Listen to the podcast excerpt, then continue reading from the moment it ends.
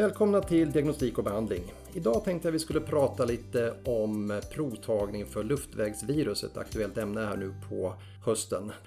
Och jag tänkte vi ska prata lite om när man ska provta och lite varför vi provtar. Och eh, med mig idag har jag Staffan och Göran. Ni får presentera er själva. Ja, hej. Staffan Ahlqvist, distriktsläkare och verksamhetschef på Bagargatans vårdcentral i Nyköping och Göran Stenlund, överläkare på infektionskliniken och medicinskt ansvarig på vaccinationsenheten i Sörmland.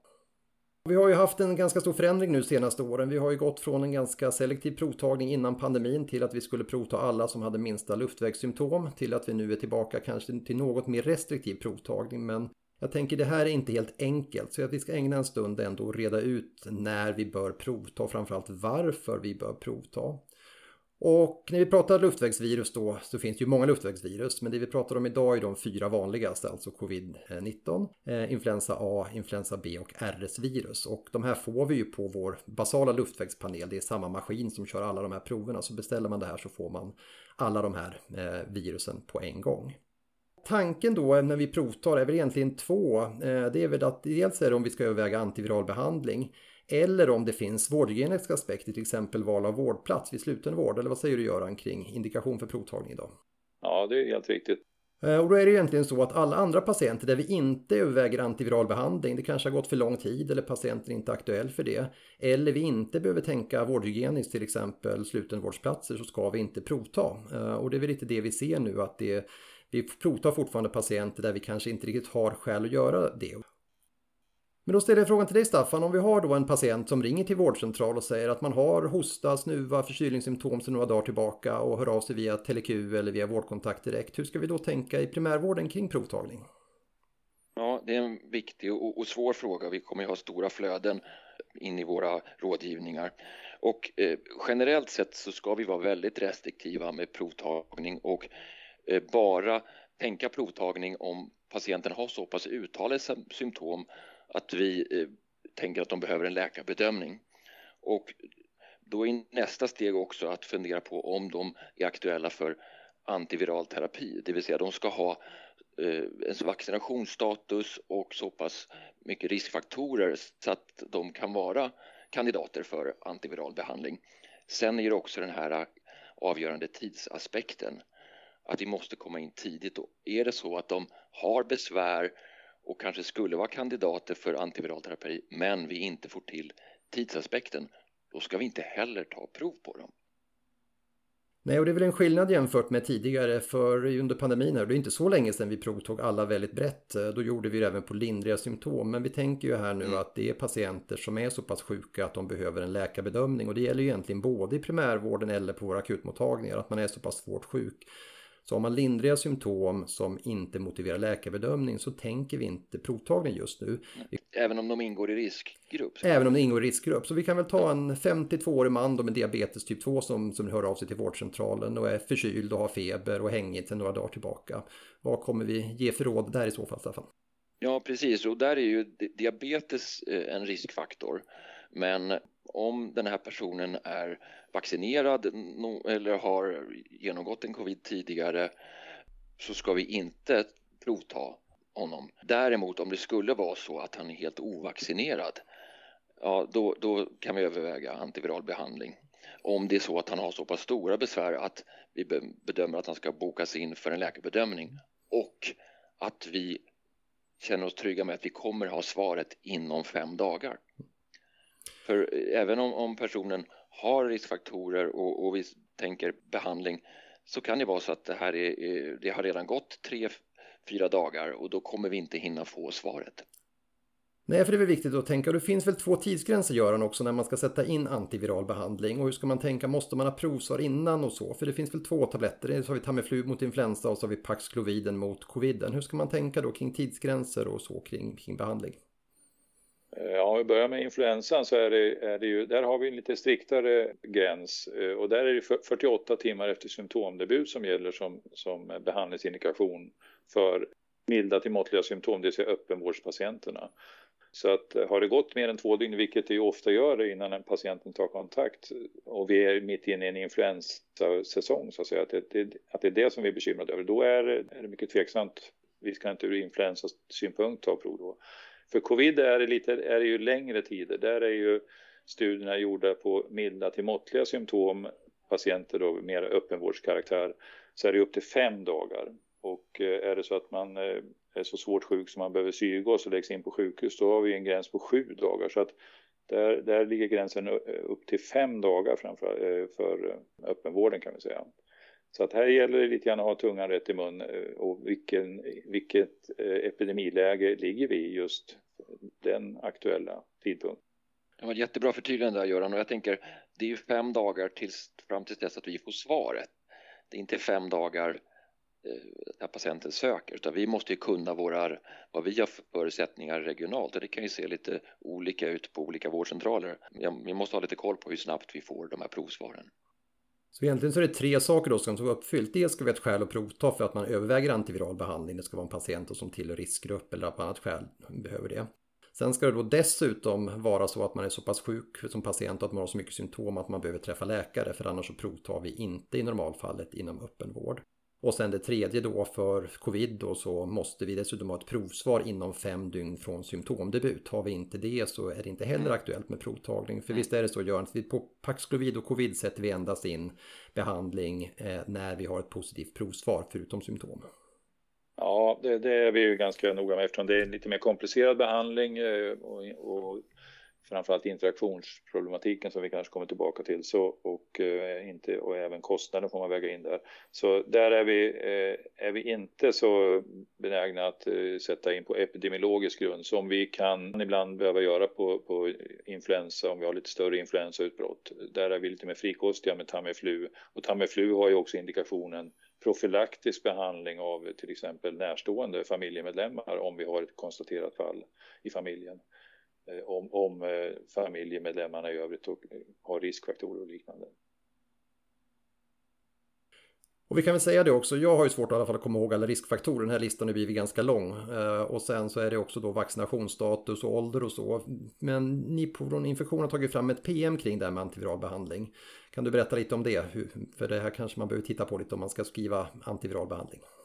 Ja, absolut. Det, är, det är ju, kommer att publiceras inom närmaste dygnen här så är det är ju vårt eh, eh, gamla influensa-PM som vi har gått, ut med varje, varje höst tidigare. Men nu har vi utvidgat det till, till både eh, influensa och covid med provtagningsindikationer eh, och eh, behandlingsindikationer. Och eh, vad det gäller just covid så är det ju som du sa, det är inte helt enkelt att hålla det här i huvudet. Så att vi har tabeller här där man liksom har i sammanställer då eh, ålder, vaccinationsstatus eh, och riskfaktorer. Och så får man gå in och titta på det, här, för det där är något som man inte kan ha i huvudet egentligen. Så att vår rekommendation att börjar det bli aktuellt med eh, man börjar fundera på antiviral behandling så gå in och titta på det här. Det här är ju taget från de nationella riktlinjerna så det finns, den här tabellen finns ju på flera andra ställen också men, men det kommer att finnas i vårt PM. Det här behöver man att titta på i princip varje gång det blir aktuellt att fundera på antiviral behandling, framförallt mot covid. Och, och den är ju bra den här tabellen, det tydliggör ju att det är inte så många som faktiskt är aktuella för behandling och därmed ska de heller inte provtas.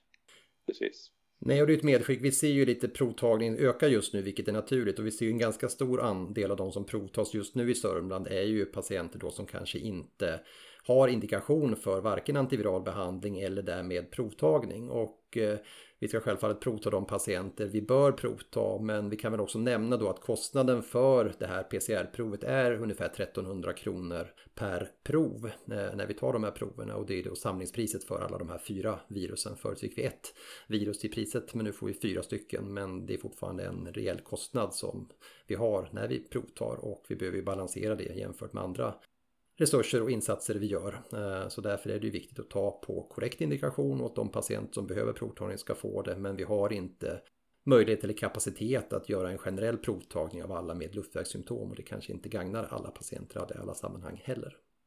Vi pratar mycket provtagning, öppenvård och vårdcentral. Göran, det finns något annat kring akutmottagningar och sjukhusen man ska tänka på kring provtagningen, det vi har pratat om hittills?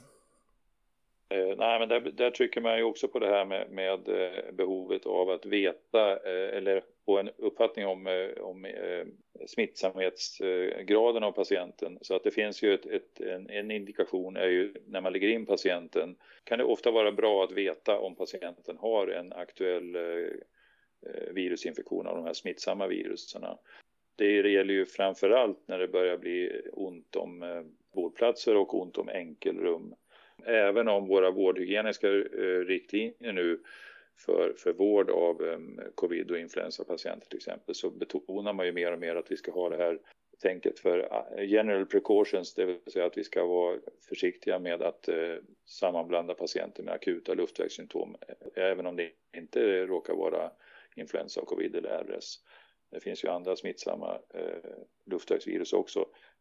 Nej, det är viktigt att tänka på. Det finns ju andra virus som sagt också. Så att det, men det kan finnas fördelar ibland just att kunna samlokalisera mm. och det finns ju en, en, vinst av det skälet. Så här kommer vi vara lite ja. mer liberala med provtagningen då i de sammanhangen. Precis. Jo, just det. Och precis att vi kan lägga ihop patienter också. När vi, har, när vi vet att det är covid så lägger vi ju patienterna på, på fler salar. Mm. Det gör vi ju.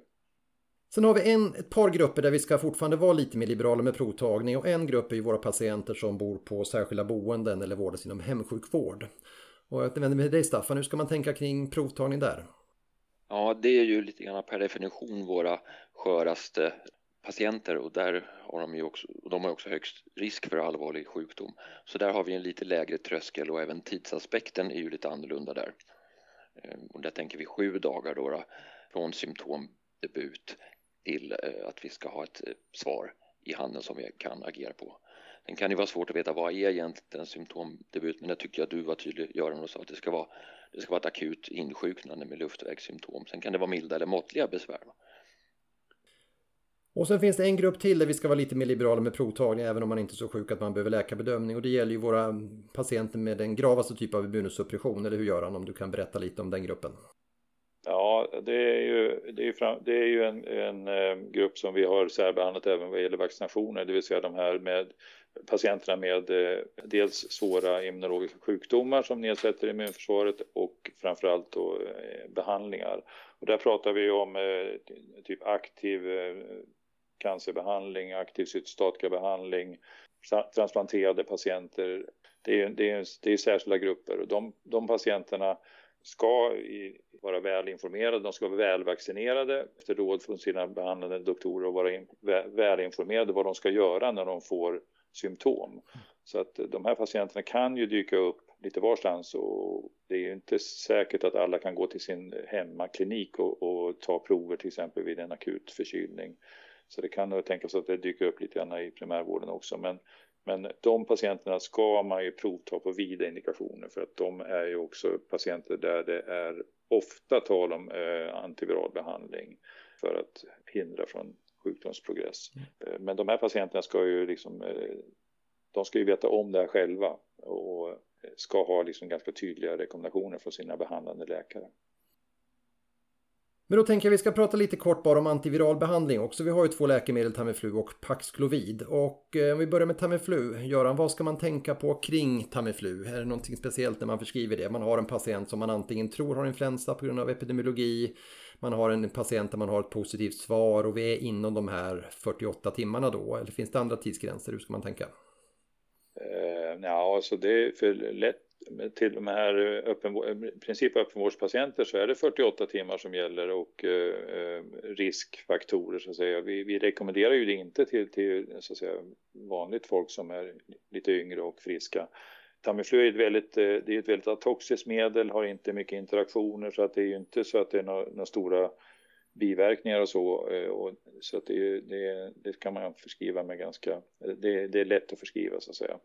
Sen ska man tänka på då som sagt att eh, får man då höra att eh, patienten har en leukemisjuk partner hemma som, som de träffar regelbundet så, kan man mycket, så är det rekommendabelt att sätta in förebyggande behandling. Då ger man ju halva dosen, alltså 75 mg gånger 1 i, i 10 dagar istället för 75 mg gånger 2 i fem dagar som är det normala. Det ska man tänka på. Annars tycker jag eh, Tamiflu är ju ett, ett eh, billigt läkemedel, inte mycket biverkningar har inte visat sig ha någon resistensutveckling så det är vi inte, är vi inte så bekymrade över om man har en viss överförbrukning av det. Har man, har man en eh, SÄB-avdelning med, med ett eller ett par influensafall så ska man definitivt överväga profylaktisk behandling på de andra patienterna. Mm. Och det gäller även slutenvården, alltså vanlig slutenvård också. Tack. Om man läser Paxlovid då så verkar det lite mer utmanande att förskriva om man ska titta på alla. Hur ska man tänka kring det? Ja, Paxlovid är ju lite, lite mer komplicerat. Dels har vi ju lite längre tid på oss där. Som sagt, är man eh, så svårt sjuk att man läggs in så har vi ju eh, lite grann gränsen på upp till sju dygn. Men i öppenvård kan man tänka mer på fem dygns eh, symptom, symptomduration. Problemet med Paxlovid är inte så mycket biverkningar eh, utan det är interaktionsbekymren. Men vi rekommenderar att man går in och tittar i en sån här interaktionstabell. Vi, vi rekommenderar Liverpool-systemet som, som är tillgängligt fritt på nätet. Det finns ju andra system också. Och vi har ju även i vårt förskrivningssystem. Men, men Liverpool-systemet är bättre. Eh, och eh, man får ganska mycket varningar där och interaktioner är ju av den graden att det kan vara lätta och eh, ganska milda interaktioner som inte har någon stor betydelse. Men, men får man C och D, C och D-interaktioner så ska, måste man ju tänka till lite grann och ibland den, den kliniskt största eh, bekymret som vi har för slutenvårdspatienterna det är eh, NOAC-behandling, eh, Eliquis och liknande som vi ofta behöver pausa under, under tiden man eh, får de här fem dagarna man får Paxlovid och ge, till exempel ge Fragmin istället. Så att det, det kan vara lite trick, trixigt med det. Men många av de andra interaktionerna är av den graden att det, det har ingen betydelse de här, fem, de här fem dagarna som vi ska ge antiviral behandling. Så att det behöver man läsa på lite grann. Man får gärna diskutera med med oss på infektion till exempel. För de flesta patienter kan trots allt få eh, Paxlovidbehandlingen. Eh, och den är ju värd, alltså den är ju väl studerad och den har ju väldigt påtagliga effekter vad gäller att skydda från komplikationer och dödsfall. Ja, men bra, det är ett bra medskick när man ser för många interaktioner och det är svårt att bedöma om man inte är van att skriva Paxlovid att man kan ja. diskutera mer i så fall eh, ja. kring det, ja. hur man ska tänka där.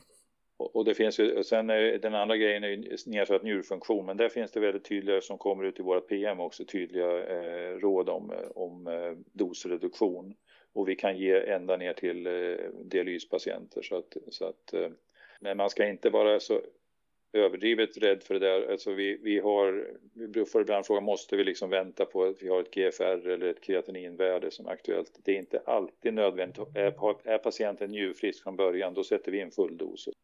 Det, så man behöver inte ha KRIA aktuellt och sådär utan finns ingen misstanke om njursjukdom och patienten nej, och inte har någon nej. sjukdom så kan man sätta in det ändå för annars får vi en fördröjning där också skulle jag gissa framförallt i primärvården. Ja absolut, det, då är det, det, är värt, det är värt de här att sätta in på en gång i så fall. Mm. Skulle jag säga.